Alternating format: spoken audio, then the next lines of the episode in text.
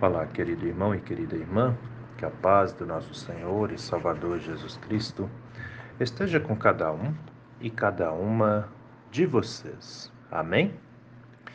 Hoje é terça-feira, dia 7 de março. Vamos meditar na palavra? As palavras das senhas diárias para hoje trazem do Antigo Testamento o primeiro livro dos Reis, capítulo 8, versículo 57, onde o rei Salomão abençoa o povo, dizendo: Que o Senhor nosso Deus não nos deixe nem nos abandone. E do Novo Testamento, as senhas diárias trazem para hoje a segunda carta do apóstolo Paulo aos Tessalonicenses, capítulo 3, versículo 5 onde o apóstolo Paulo diz que o Senhor conduza o coração de vocês ao amor de Deus e à perseverança de Cristo. Querido irmão e querida irmã que me ouve nesse dia, alguma vez na sua vida você já parou para pensar, perdão, você já parou para pensar no efeito que tem você dar uma bênção para alguém e você já parou para pensar no efeito que tem você ser abençoado por alguém? Você já abençoou alguém na sua vida? Você já disse para alguém que o Senhor te abençoe? Ou você já ouviu essa palavra vinda de alguém? Alguém já te disse? Que o Senhor te abençoe.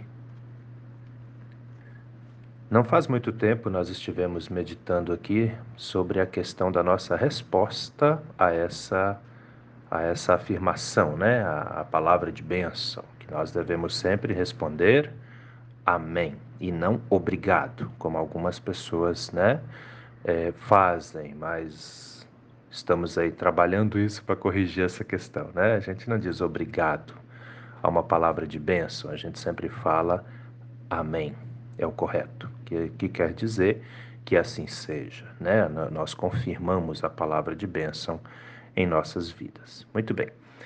Questão da resposta ali, a gente trabalhou um pouquinho aqui em outras meditações.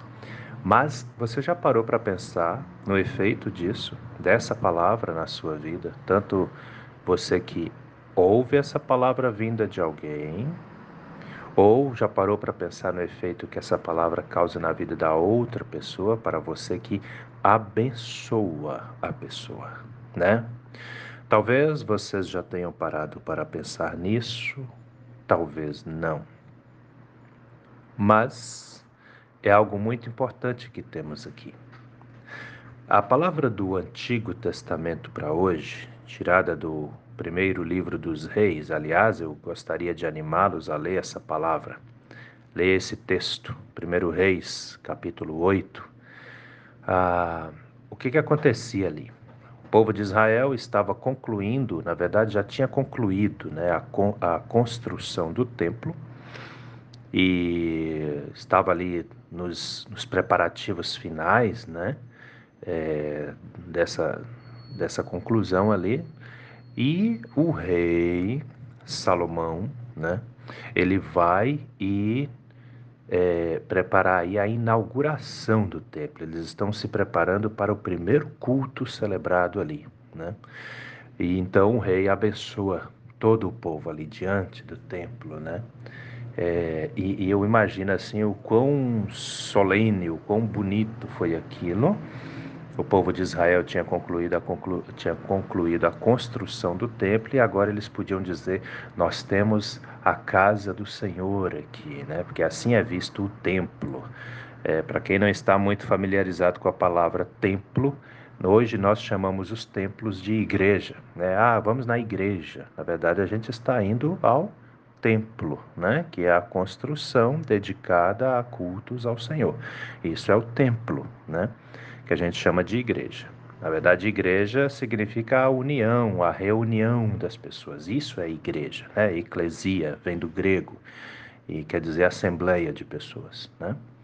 Ah, e aí o pessoal está ali e o rei Salomão está abençoando esse povo, né, em nome de Deus. Por isso que ele fala que o Senhor, nosso Deus, não nos deixe nem nos abandone, né? Ou seja, assim como o povo agora está ali diante do templo, afirmando sua fé, né, ele pede então pelo povo que Deus não abandone, que Deus abençoe, que Deus esteja o tempo todo com aquele povo e conosco também, porque o mesmo Deus do Antigo Testamento é o Deus de hoje também. Né? Deus não muda, né? é, mesmo, é o mesmo Deus.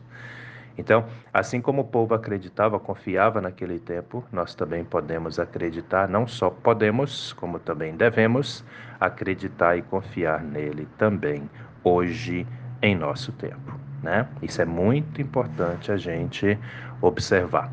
Precisamos sempre ter isso em mente aí, né?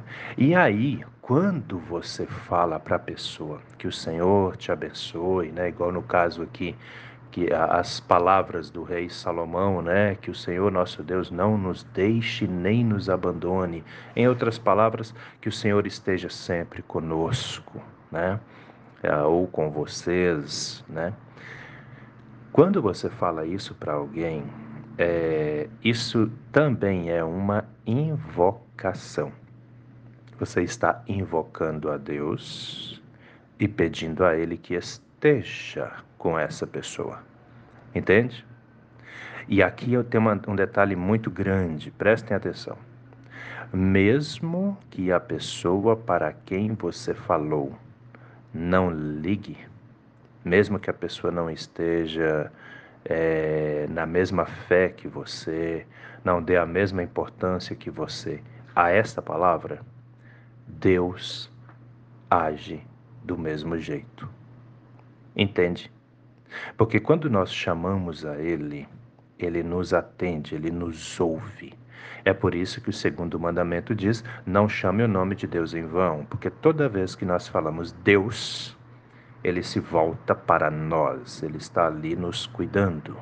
Então, quando você fala, atenção, pai, mãe, né, avô, avó, tio, tia, padrinho, madrinha, quando você fala para o seu ente querido ali. Que Deus te abençoe, que Deus te acompanhe, que Deus esteja com você. Ele se volta para aquela pessoa para proteger, para cuidar, para abençoar, entendem? Não existe palavra vazia quando o assunto é pedir que Deus haja na vida de alguém. Guardem essa palavra. Entendem? Isso aqui é muito, muito importante. Então, quando você fala, Deus age. E quando você ouve, né, quando é outra pessoa que fala para você, o correto seria você tomar essa palavra para você, guardá-la no seu coração e confiar de fato e verdade. Porque é isso que Deus vai fazer. Ah, pastor, mas e se eu não, não, não, não ligo muito para essas coisas? Pois é, devia ligar. Porque é algo sagrado que acontece aqui né? Alguém pede que Deus te proteja. O mínimo que nós devemos fazer é guardar essa palavra em nosso coração, é sermos gratos e olhar nos olhos da pessoa e dizer amém. Que assim seja, né? Que Deus de fato venha comigo. É o mínimo que podemos fazer. Mas eu já vi, eu já vi, por incrível que pareça, pais dizendo para filhos, né? Ó oh, meu filho, vai com Deus, que Deus te abençoe. E às vezes os filhos, né? Ai meu Senhor, jovens, adolescentes, às vezes é tão difícil a questão da fé com eles. Eu já ouvi filhos dizer, tá, tá, tá, tá bom, né? Não se faz isso. Estamos lidando aqui com algo sagrado. Nunca despreze a palavra do Senhor.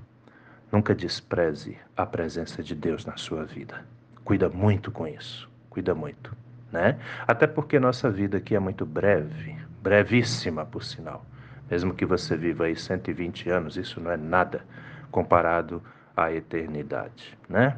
Então, quando o assunto for Deus, cuide com muito carinho, com muita atenção, com muito amor nessa questão aqui, porque Ele é o nosso Pai Celestial, o Criador de todos e todas nós. Leia lá, primeiro livro dos Reis, capítulo 8, olha a dedicação que o rei Salomão e o povo, de, né, é, com, com o qual o povo se dedicava a Deus ali. Observa para vocês verem. Né? E aí vem o apóstolo Paulo na segunda carta aos Tessalonicenses, capítulo 3, versículo 5, e ele diz que o Senhor conduza o coração de vocês ao amor de Deus e à perseverança em Cristo. Como assim? O que, que Paulo quer dizer com isso? Que de fato e verdade Deus haja no fundo da nossa alma. Quando o apóstolo Paulo fala sobre coração aqui, não é o órgão que pulsa o nosso sangue dentro do corpo, é a alma. Entende? Que Deus conduz a nossa alma. E aí, nesse sentido aqui, é o nosso pensamento, nosso sentimento, nossa forma de ver as coisas. Que Ele conduza o nosso coração, em outras palavras, a nossa vida, né? Ao amor de Deus, ou seja, para que olhemos sempre como Deus é amoroso, como Deus cuida de todos e todas nós. Em outras palavras, Paulo está dizendo que nós possamos perceber isso, que Deus faça com que nós percebamos isso, né? A presença carinhosa, cuidadora dele é, na vida de todos e todas nós, né? E nos conduza também à perseverança de Cristo. Aliás, como assim? Como perseverança de Cristo? Que mesmo diante dos sofrimentos, das dificuldades, nós tenhamos a certeza de que não estamos sozinhos, mas Deus está conosco e estamos sob a graça, o poder e a proteção de Jesus Cristo. Amém? Pensa nisso com carinho, meu irmão. Pensa nisso com carinho, minha irmã, porque essa palavra é para mim, é para você, é para todos nós. Quando você ouvir falar, Deus te abençoe, Deus te cuide, Deus te guarde, te proteja, ou quando você falar isso para alguém, Fale de coração. E você que recebe a palavra, receba de coração, porque Deus nunca vai nos abandonar. Amém? Vamos orar? Deus eterno e todo-poderoso, muito obrigado, Senhor, por mais esse dia de vida que recebemos das Suas mãos, por já agora cedinho podermos meditar na Sua palavra te pedimos, Pai amado, que o Senhor de fato e verdade continue nos abençoando, nos protegendo, nos guardando de todos os males, de todas as tentações e de todos os perigos também. Que a luz do Espírito Santo ilumine a vida de cada um e cada uma de nós, de modo que vivamos da maneira que o Senhor espera que vivamos. Fique conosco hoje, a cada instante de nossas vidas. Abençoa, Senhor, as pessoas enfermas, que todos eles, todas elas, sintam a Sua presença gloriosa de Pai e recebam também o milagre que só o Senhor pode operar na vida de cada um e cada uma dos nossos enfermos, das nossas enfermas também. Habita, Senhor, em nossa casa. Abençoe cada pai, cada mãe, cada filho, cada filha, os idosos, as idosas. Abençoa, Senhor, aquelas famílias que vivem em desavenças. Faça com que a paz, o amor, a união que vem do Senhor reine nesse e em todo lar onde o povo, onde as pessoas vivem em desavença e desuniões. Fique com eles, fique conosco, hoje, a cada novo dia de nossas vidas. É em nome do nosso Senhor e Salvador Jesus Cristo que te pedimos e desde já também te agradecemos pois temos a plena certeza que o Senhor ouve e atende às nossas orações. Em nome de Jesus. Amém, Senhor. Querido irmão, querida irmã, que a bênção do Deus eterno e todo-poderoso, Pai, Filho e Espírito Santo, venha sobre você e permaneça com você, hoje e a cada novo dia de sua vida, em nome do nosso Senhor e Salvador, Jesus Cristo. Amém. E até a próxima.